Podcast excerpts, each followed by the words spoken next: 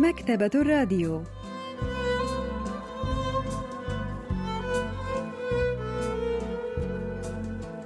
أهلا وسهلا بكم في حلقة جديدة من البرنامج الأسبوعي مكتبة الراديو الذي نستعرض من خلاله كتابا جديدا كل أسبوع.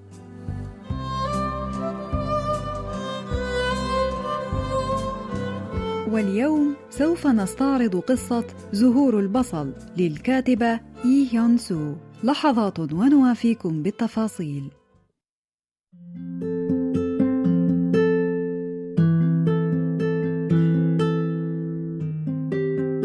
في حياة كل منا لحظات فاصلة تترك علامات حمراء زاهية واضحة فيه. وقد يدرك البعض أنهم قد ضيعوا هذه الفرصة دون قصد في وقت متأخر من حياتهم.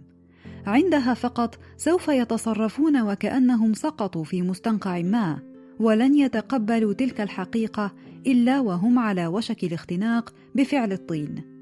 لا بد أن الجميع يتذكر هذه اللحظة التي أتى فيها الطوفان في صمت ليبتلع القرية النائمة في لمح البصر. لا بد أنهم يتذكرونها كلحظة فاصلة حمراء كالدم هكذا تبدأ قصة الكاتبة إي هيون سو بعنوان زهور البصل وهي قصة قصيرة نشرت عام 2002 وتدور حول فني كهربائي وفتاة من أسرة ثرية.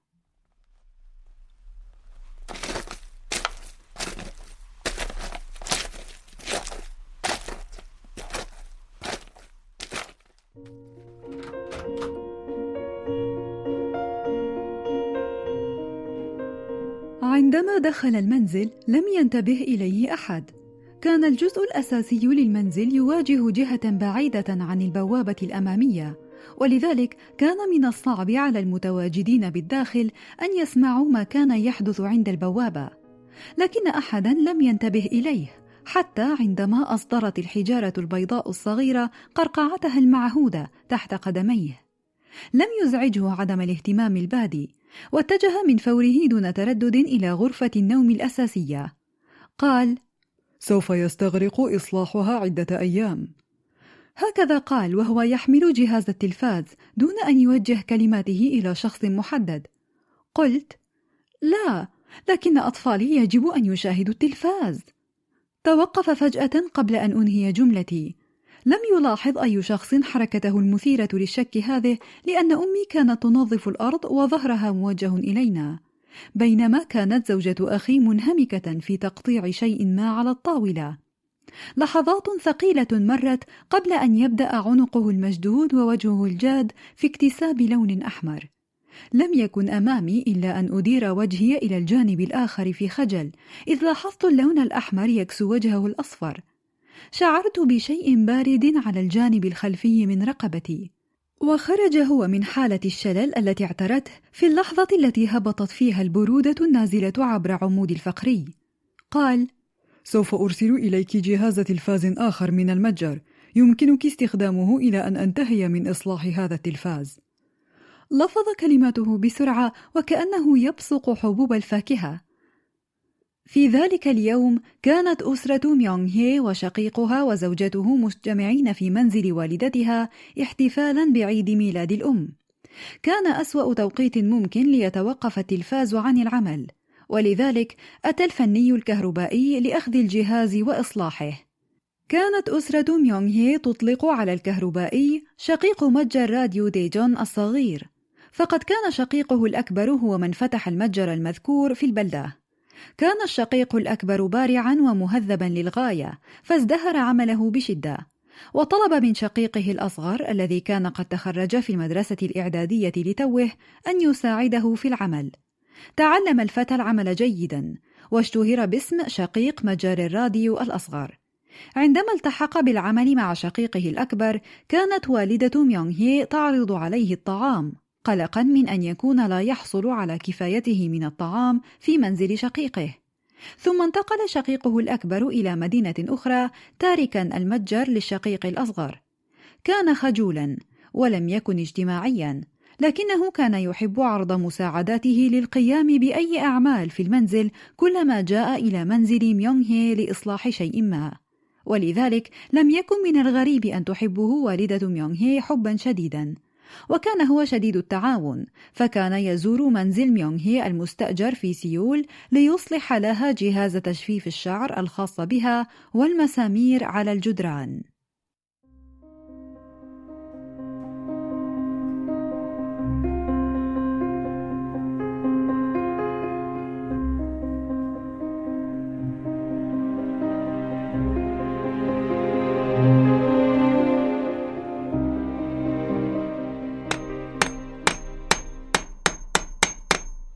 سأل قائلا هل يوجد أي شيء آخر يحتاج إلى الإصلاح؟ شعرت بالراحة حين زار منزلي في سيول وسألني إن كان هناك أي شيء أحتاج إلى إصلاحه. لكنني لا أذكر أنني قد دعوته حتى على وجبة لطيفة رغم كل ما فعله من أجلي. لم أكن حتى أدفع له المال لقاء عمله. كنت أعتبره شيئا بديهيا. عندما قصت ميونغ هي على أسرتها ما فعله من أجلها تساءلت زوجة أخيها إن كان هناك حقا من يعمل دون أن يتوقع مقابلا ما. ثم تذكرت ميونغ هي فجأة ما حدث عندما قابلته ذات يوم أمام محطة القطار عندما كانت تلميذة في المدرسة الثانوية.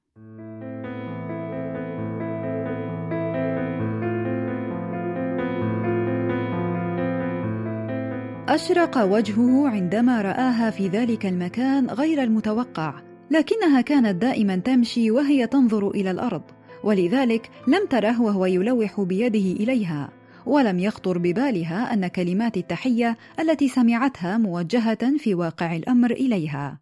مرت ميونغ هي بجواره دون أن تلاحظ أي شيء أو تلفظ بأي كلمة.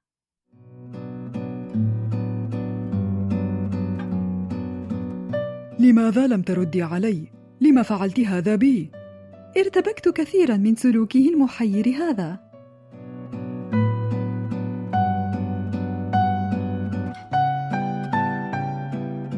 لم أستطع أن أخبره أنني لم اره بسبب مشاكل النفسية الداخلية لم أستطع أن أخبره أنني لا أستطيع أن أرفع رأسي وأنا أسير بسبب رغبات الدفينة في استطلاع قطاعات محرمة لم أستطع أن أخبره أنني لم أرى وجهه الباسم لأنني كنت أسير وأنا أحني رأسي إلى الأسفل. لم أستطع أن أخبره أنني لم أتجاهله عن عمد لأنني أشعر بالخجل منه، أو لأنني شعرت بالعار من معرفتي لشخص لم يلتحق حتى بالمدرسة الثانوية. لم أستطع أن أشرح له أنني كنت دائما أسير وأنا أوجه عيناي نحو الأرض لأنني إذا نظرت للأعلى قد ينفتح الزمام الذي كان يسيطر على عقلي فينفجر كبركان.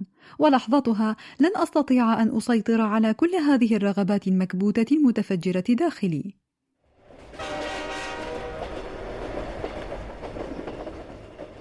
اقترب أحد القطارات داخلا المحطة في ذلك الوقت.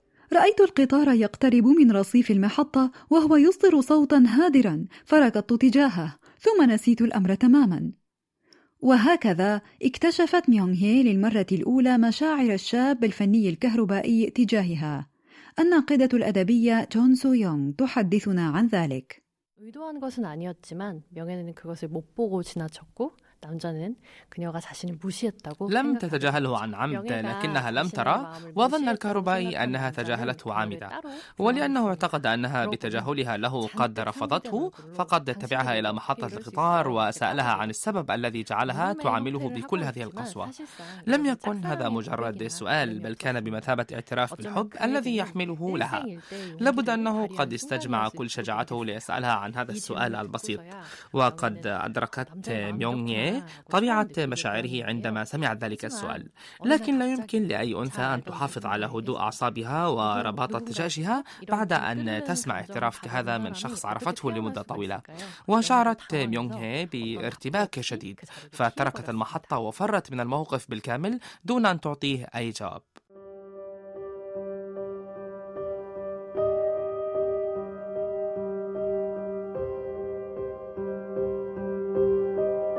أحيانا أتمنى أن أكون ماكينة وليس إنسانا. تمنيت أن أكون روبوتا يمكن التحكم به اوتوماتيكيا عن طريق الضغط على بعض الأزرار كلما شعر أن التحكم في نفسه أمر صعب المنال. فمن حين لآخر أشعر بالعرق البارد يتصبب على ظهري بسبب انفتاح القفل الذي وضعته على قلبي دون أن أنتبه. وقد حدث هذا الآن. تسمرت إذ سمعت صوتها وأنا أحمل التلفاز. لحسن الحظ. لم ترى والدة ميونغ هي رد فعلي الغريب وإلا لمنعتني من دخول منزلها مجددا. لم تكن زوجة الراوي تحب ميونغ هي وعائلتها. كانت تعرف جيدا أن والدة ميونغ هي تعامل زوجها بحب صادق وأنها كانت توكل إليه أي عمل تجده أمامها. لكنها لم تتطوع قط للمساعدة في أي شيء له علاقة بتلك العائلة. كان الكهربائي يشعر بالضيق من سلوك زوجته لكنه قرر أن يتركها وشأنها لدورها الكبير في نجاح عمله. قالت في حنق ولم تكتفي بالتلفاز؟ لم لا تأخذ كل ما في المتجر وتعطيه لها؟ لقد تغيرت وكأنك ابتعدت منذ أن جاءت تلك المرأة من سيول ومهما فعلت لا أستطيع أن أحتمل. كانت زوجته منزعجة للغاية من ميونغ هي.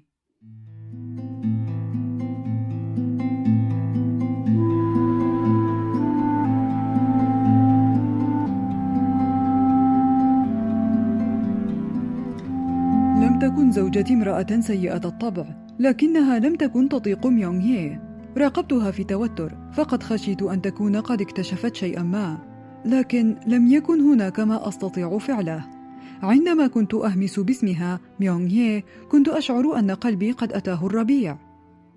تذكرت ميونغ هي ذلك الموقف الذي حدث قبل ثلاثين عاما عندما سألتها زوجة أخيها عن السبب الذي جعل الكهربائي يتطوع للمساعدة دون أن ينتظر أي مقابل. بعدما فكرت في ذلك الأمر لوهلة زارت متجره. الناقدة الأدبية جون سو يونغ تحدثنا عن الدافع وراء تلك الزيارة. 그 작중 첫 부분에 내레이션에 이런 얘기가 나옵니다. 사람이라면 누구나 살면서 한 번쯤 يوجد مقطع في بداية القصة يقول إن في حياة كل منا لحظات فارقة شديدة الأهمية. قد لا يدرك أهميتها إلا في وقت متأخر من حياته بعد فوات الأوان وقد أدركت ميونغ هي ذلك الأمر ذلك اليوم. كان الموقف الذي حدث في محطة القطار هو اللحظة الفارقة المهمة بالنسبة لكليهما. وقد أدركت ذلك وأدركت أيضا أنه لا يزال يحبها. ولذلك ذهبت إلى المتجر كي تخبره بما لم تستطع أن تخبره أخبره به في ذلك اليوم.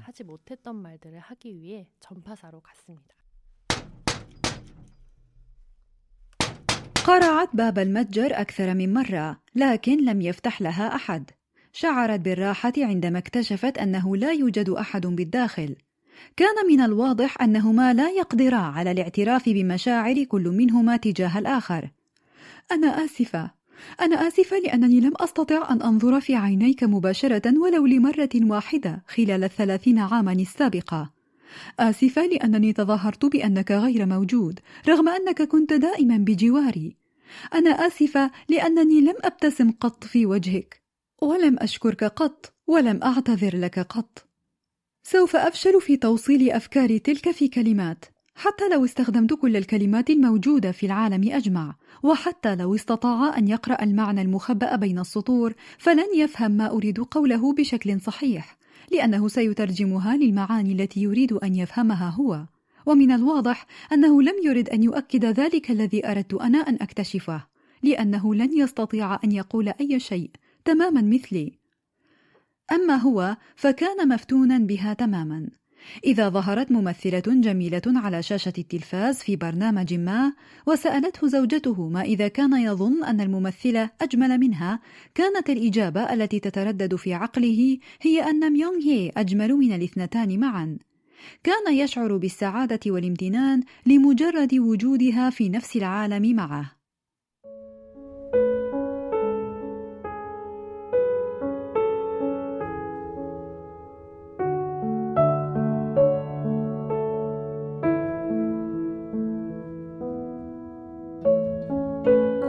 ذلك الطفل الذي لا يحصل ابدا على ما يريد. كنت معتادا تماما على الاستسلام والألم فلم تكن المعاناة مهما كانت شدتها تؤلمني. يتساءل الناس دائما عن ماهية الحياة لكن ليس من المبالغة أن نقول أن الحياة هي تلك الأيام المرهقة المليئة بشباك العنكبوت في كل مكان. كنت أعرف جيدا أنه لا يوجد أي أيام سعيدة مبهجة بالنسبة إلي إلا تلك الأيام القليلة كل عام. كنت أدرك منذ البداية صعوبة الظروف وأنها خارج نطاق أحلامي، لكن لأنني إنسان فلقد جرؤت على أن أحلم.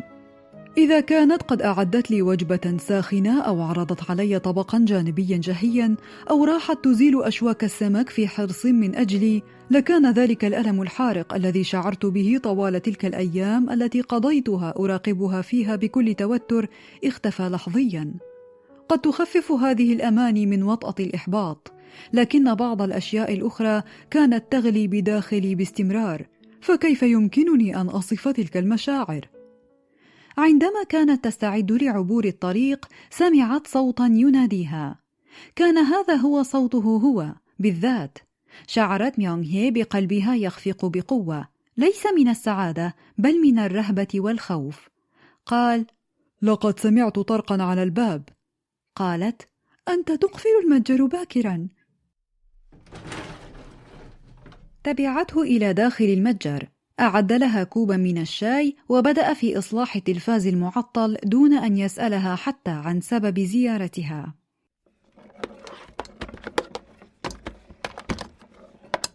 قررت ميونغ هي ألا تتحدث عن المشاعر التي كانت تنوي أن تخبره بها وأن تغادر فور إنهاء قدح الشاي. راقبته وهو يعمل وقالت معبرة عن امتنانها: شكرا لأنك ساعدتني كثيرا والدتي أيضا تعتمد عليك كثيرا رغم أنها قد لا تعبر عن ذلك بشكل واضح. أنا لم أفعل أي شيء لأستحق ذلك. كنا نعاملك وكأنك فرد من الأسرة كلما احتجنا إليك ونتجاهلك في غير أوقات الحاجة. إذا كنت شخصا غريبا تماما لعاملناك بشكل أكثر أدبا ورسمية. أظن أننا كنا نعاملك كما يحلو لنا دون أن نفكر في مشاعرك أنت. لكن هذا يروق لي أكثر. صحيح أنه لا تربطني أي صلة قرابة بعائلتك لكنني لا أعتبركم أغرابا. ثم جلب بعض زهور البصل التي كانوا قد تحدثوا عنها في الماضي في أول شبابهم. قال لولاك لما عرفت أن البصل له زهور أيضا. أنا هو من يجب أن يشكرك. ألا تزالين تذكرين حديثنا عن زهور البصل؟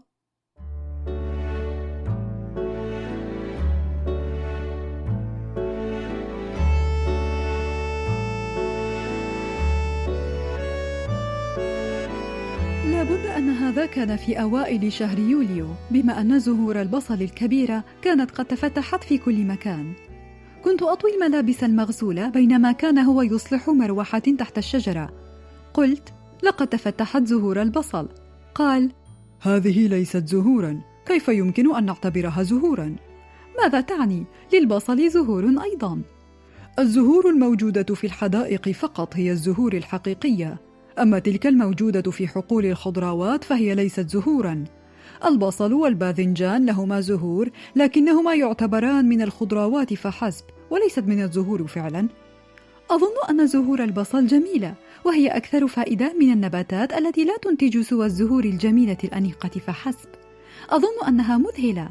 عندما يتجاهلها الناس تجذب انتباهنا بإنبات هذه الزهور الرائعة.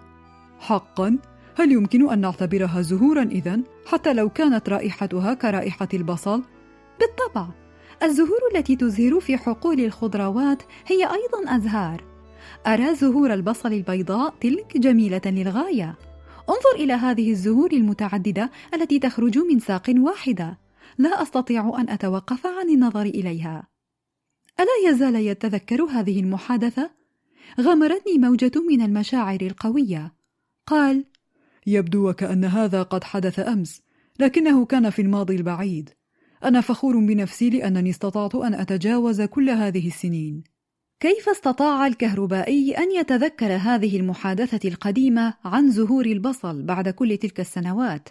البروفيسور بانغ مينهو أستاذ الأدب الكوري بجامعة سيول الوطنية يحدثنا عن ذلك. 화꽃은 화단에 피는 꽃이 아니고 그냥 밭에 놔두면 그냥 어, 피는 꽃이니까 별것 아닌 꽃. لا تحظى زهور البصل بالتقدير لأنها تنمو في الحقول. وزهور البصل هنا ترمز لهؤلاء الذين ولدوا ضمن طبقات اجتماعية متواضعة فعاشوا حياة متواضعة مهمشة بدورها. ولابد أن الكهربائي قد شبه نفسه ببراعم البصل. وعندما قالت بيونغ هي إنها زهور رائعة تأثر بكلامها وحفظه في قلبه. ولابد أنه ربط ذلك بمشاعر الحب داخله فلم يستطع أن ينسى هذه المحادثة. عندما نهضت ميونغ هي كي تغادر المتجر أمسك بكمها فجأة وقال لحظة أنت لا تزالين ترين أن براعم البصل هي زهور أيضا أليس كذلك؟ لمحت ميونغ هي وجه صبي بريء في التاسعة عشر في صفحة وجه الرجل في منتصف العمر الواقف أمامها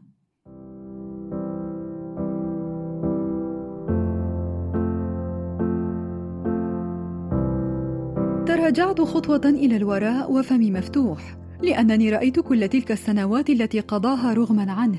كل تلك السنوات التي عاشها وحده في الظلام تحيط بي صارخة من كل جانب. لقد عاش كمجرد ذكرى في الخلفية لمدة ثلاثين عاما. لكنني لم أستطع أن أتفوه بكلمة حين وجدته قد دخل حياتي فجأة بذلك الشكل الدرامي. أردت أن أصرخ قائلة إنني لا أدين له بأي شيء. كنت فقط أشعر بالأسف. أردت أن أسأله لماذا يطاردني كالدائنين. أردت أن أقول إنني لا أتظاهر بأنني أجهل موقفه. إنني فقط لم أكن أعرف أي شيء عن الثلاثين عاما التي تبرعم فيها وتفتحت أزهاره وأتى ثماره وحده. لكنني لم أستطع أن أتفوه بكلمة. بدا مصدوما. تبعني حتى الشارع وهتف بشيء ما وهو يحرك ذراعيه. لكنني سرت بالعكس متراجعة إلى الخلف وأنا أصيح بشيء غير مفهوم. لويت كاحلي وسقطت على الأرض. وضعت رأسي بين ركبتي وشعرت بالدموع الدافئة تتدفق تحت جفني. هنا فقط استطعت أن أنطق بالكلمة التي كانت تنتظر على لساني. زهور البصل.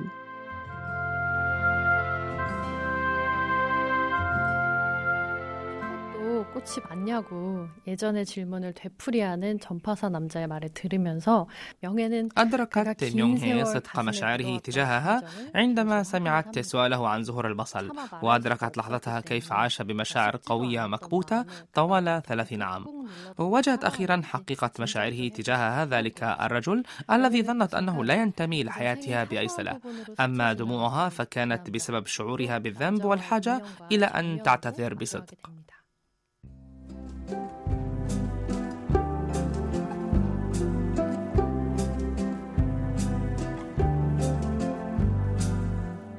استعرضنا معا قصة زهور البصل للكاتبة إي هيون سو.